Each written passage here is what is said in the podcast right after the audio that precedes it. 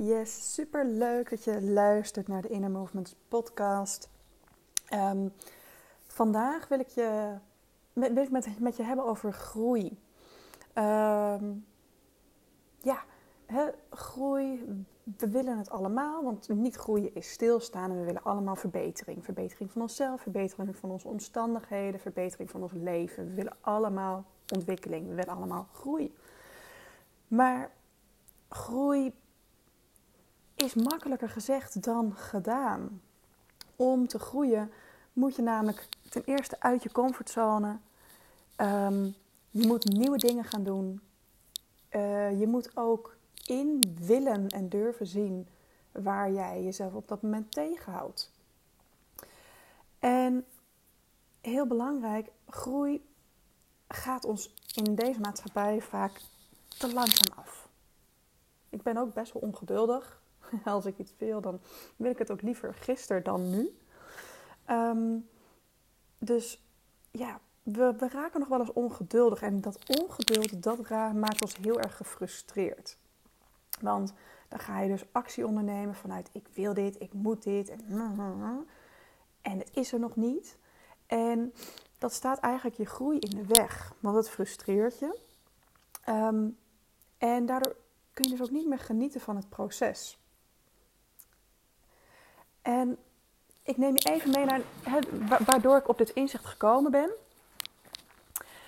Um, mijn zoontje Kian, hij is uh, eh, 4,5 nu.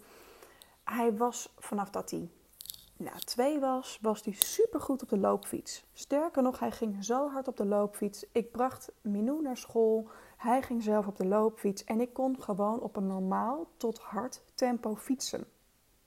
Hij was dus echt knijtergoed. Hij ging echt als een speer. En uh, laat ik het zo zeggen, onze route naar school is deels door een woonwijk, dan over een fietspad. Maar uiteindelijk komen we bij een super druk kruispunt waar we ook de treinbanen over moeten steken. Dus dat met een tweejarige, um, dat, dat zegt eventjes iets over zijn kwaliteit van uh, fietsen op die loopfiets.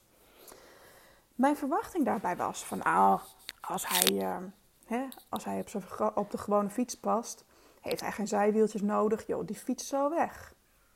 Nou, dat was dus even niet zo. Hè, dus daarin ook mijn verwachting van zijn groei, van zijn kunnen, was dus eigenlijk uh, te hoog ingeschat. We hebben het een keer geprobeerd, maar het frustreerde hem.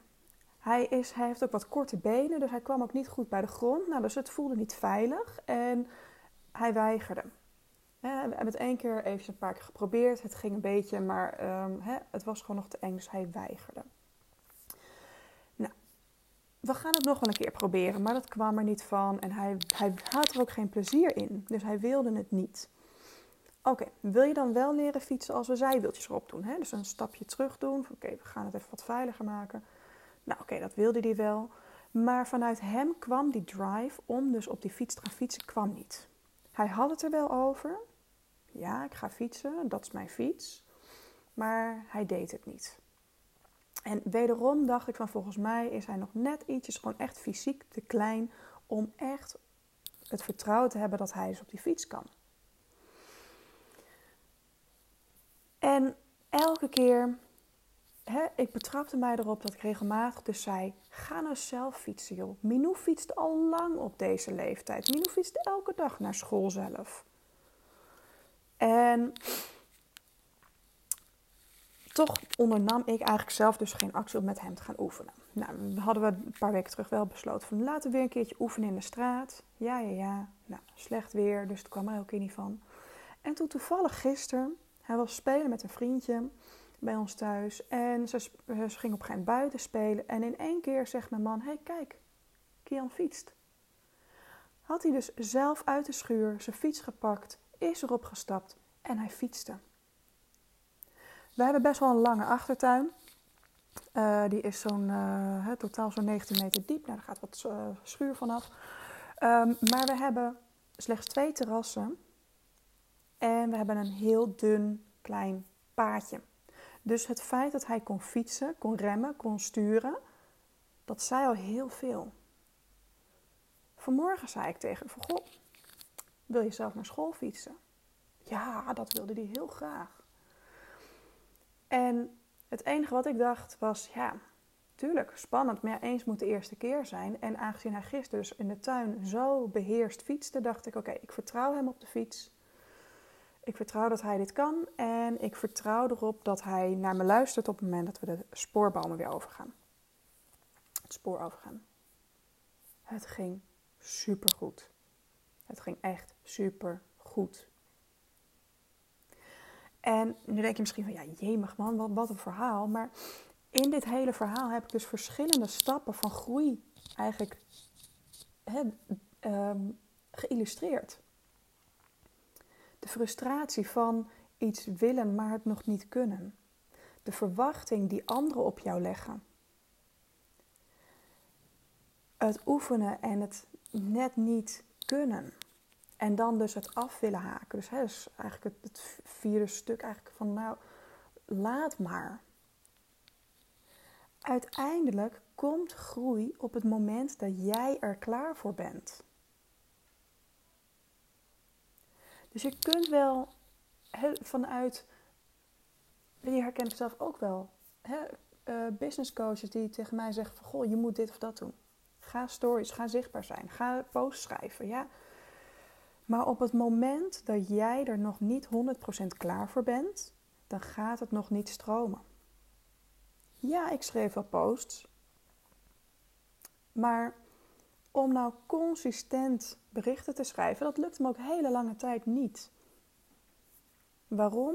Omdat ik nog in die weerstand zat, in het gevoel van, ja, ik weet dat ik dit moet doen, ik weet dat ik dit wel zou kunnen, maar hè, de grond is nog net te ver van mijn voeten vandaan. En dat is zeg maar die oncomfortabele periode waar je doorheen moet. En de ene doet dit sneller dan de andere. De ene kan echt klik en die, uh, die doet het. En dat, dat, is wel zo. Op het moment dat er dus iets klikt, dan heb je in één keer dus een hele sprong genomen. Terwijl je misschien kort voor die klik gedacht hebt van... Oh mijn hemel, ik, ik ga stoppen hiermee. Als ik het nogmaals even op mijn eigen groei, bijvoorbeeld op, op zichtbaarheid dus, uh, terugpak. Hè. Ehm, stories, op stories uh, zichtbaar zijn was voor mij echt uh, ook heel lange tijd een ding. En ik, ik wist niet wat. En hè, ik ging erover nadenken en het werd geforceerd. En het frustreerde dus eigenlijk een beetje. Totdat ik me op een gegeven moment zei van oké, fuck it, doe het gewoon. Ga, hè, dat was januari 2021. Um, dat ik zei, elke dag ga jij iets op stories doen.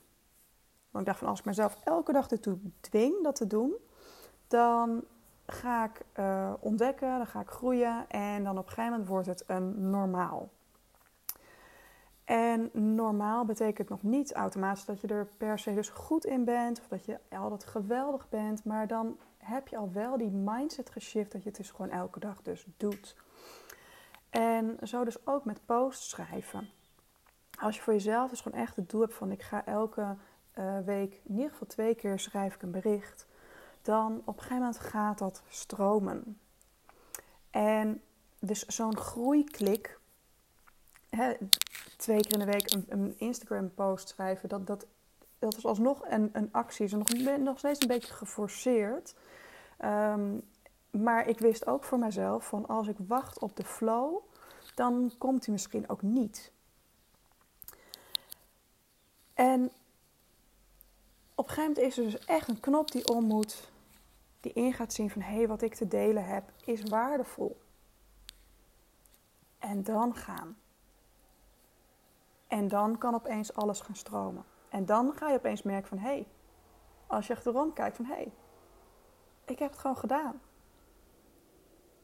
Kijk eens hoe ver ik al gegaan ben. Kijk eens welke weg ik al heb afgelegd. En dat is dus het mooie van, hè, van, van iemand bij je hebben die jou coacht of traint of jou onderwijst. Die jou ten eerste begeleidt op je pad. Je wijst, deze stappen kun je gaan zetten. Het zou slim zijn als je nu dit gaat doen. Maar alsnog, jij moet het doen. Het moet bij jou van binnen uitkomen op het moment dat jij er klaar voor bent. Maar een begeleider, of het nou een coach is, een trainer is, het maakt niet uit. Ja, begeleider die kan je ook supporten en ondersteunen op het moment dat jij weerstand ervaart. Die coach of begeleider kan niet jouw weerstand wegnemen, want die zit in jezelf. Maar het heerlijkste is dat je op het moment dat je er doorheen bent, dat je denkt: yes! Dan, heb, dan is jouw coach of trainer is jouw grootste cheerleader. Echt waar. Ik heb één keer uh, in. Uh, ik, had een, um, een, een, een, leerling in mijn yogales. En was één houding die was altijd super lastig voor haar. Ik moest er altijd echt erbij helpen. Uh, was echt gewoon even een fysieke, fysiek issue waardoor hij steeds niet lukte. En als ik haar dus fysiek begeleide, dan, dan, dan kon ze hem halen. Maar alleen lukte het haar niet. Totdat ze één keertje een online les gaf. En daar was zij ook bij. En ik zie haar gewoon verdorie die houding alleen doen. Ik heb gewoon echt in die les heb gezegd, het is gelukt. Achteraf zei ze ook van, ja deze les, die, die, die ga ik bewaren. Want die, dat cheerleading moment, dat, uh, dat wil ik vaker horen. en op zo'n moment ben ik zo blij, want ik weet hoe het is om fysiek iets te behalen. Zo'n yoga-houding waar je heel lang naartoe gewerkt hebt. Of het feit dat toen ik op een gegeven moment door dus mijn houding te veranderen en mezelf een beetje te pushen om mijn pijnlijke SI-gewricht, nee, mijn, mijn, mijn stijf SI-gewricht meer te gaan bewegen, zodat mijn pijnlijke SI-gewricht minder hoefde te compenseren toen merkte ik op een gegeven moment dat ik in de eindontspanning lag. Dat ik, dat ik daar echt een tijdje lag. Dat ik dacht, oh, ik ben gaan liggen en ik heb geen pijn. Nou, dat is echt... En op het moment dat je dat dus kan delen met jouw... Ja, wat nogmaals wat ik zeg, jouw trainer, jouw coach. Ja, dan als trainer voel jij dat ook. Als, als coach, als docent voel jij diezelfde vreugde. En soms nog wel zelfs wel meer. Want jij hebt gezien wat jouw leerling, jouw student doorgemaakt heeft en welke weg die heeft afgelegd. Jij ziet, jij ziet de groei.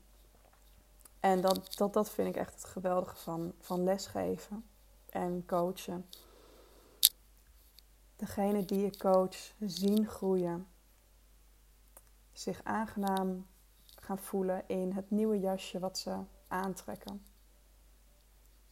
Het jasje wat eerst nog niet helemaal past.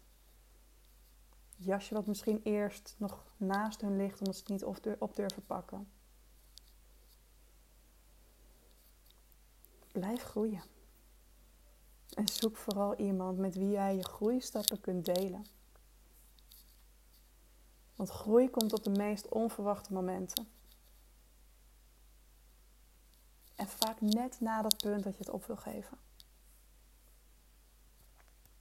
Dus blijf doorgaan. Blijf doorzetten.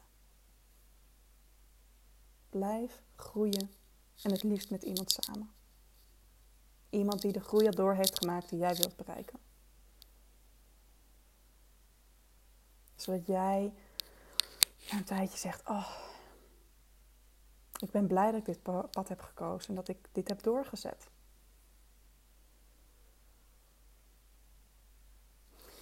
Ik kan jou helpen groeien. Ik kan jou helpen groeien op fysiek gebied. Dus ik heb trainingen voor rugklachten. Ik geef lessen voor rugklachten. Maar ik help ook mensen met hun mindset. Mindset, meer rust in je hoofd, meer balans in jezelf ervaren door middel van yoga en pilates. Ik coach ook jou om dus meer de balans te gaan vinden tussen werk en privé. Met name gericht op ondernemers. Maar als je, ben jij geen ondernemer, maar denk je, ja, ik wil hier echt wel heel graag begeleiding bij. Je bent altijd welkom. Deze drie gebieden, fysiek, mentaal en spiritueel, hè, op persoonlijk vlak, op leefvlak, op werkvlak, daarop coach ik. Denk jij nu, yes? Ja, want ik zit vast in die groeifase en ik wil hieruit, maar ik weet niet hoe en ik wil opgeven. Ik ben er voor je. Vraag een intake aan op www.innermovements.nl slash intake. Ik zet ook even de link in de show notes. Kun je er ook even naar kijken. Vraag een intake aan op innermovements.nl. Dan gaan wij in gesprek, een gratis en vrijblijvend gesprek. Gaan we kijken waar ik jou bij kan helpen, waar je vastloopt. En vooral of wij een match zijn. Of jij voelt dat ik de persoon voor jou ben. Ik kijk er naar uit om met jou te werken.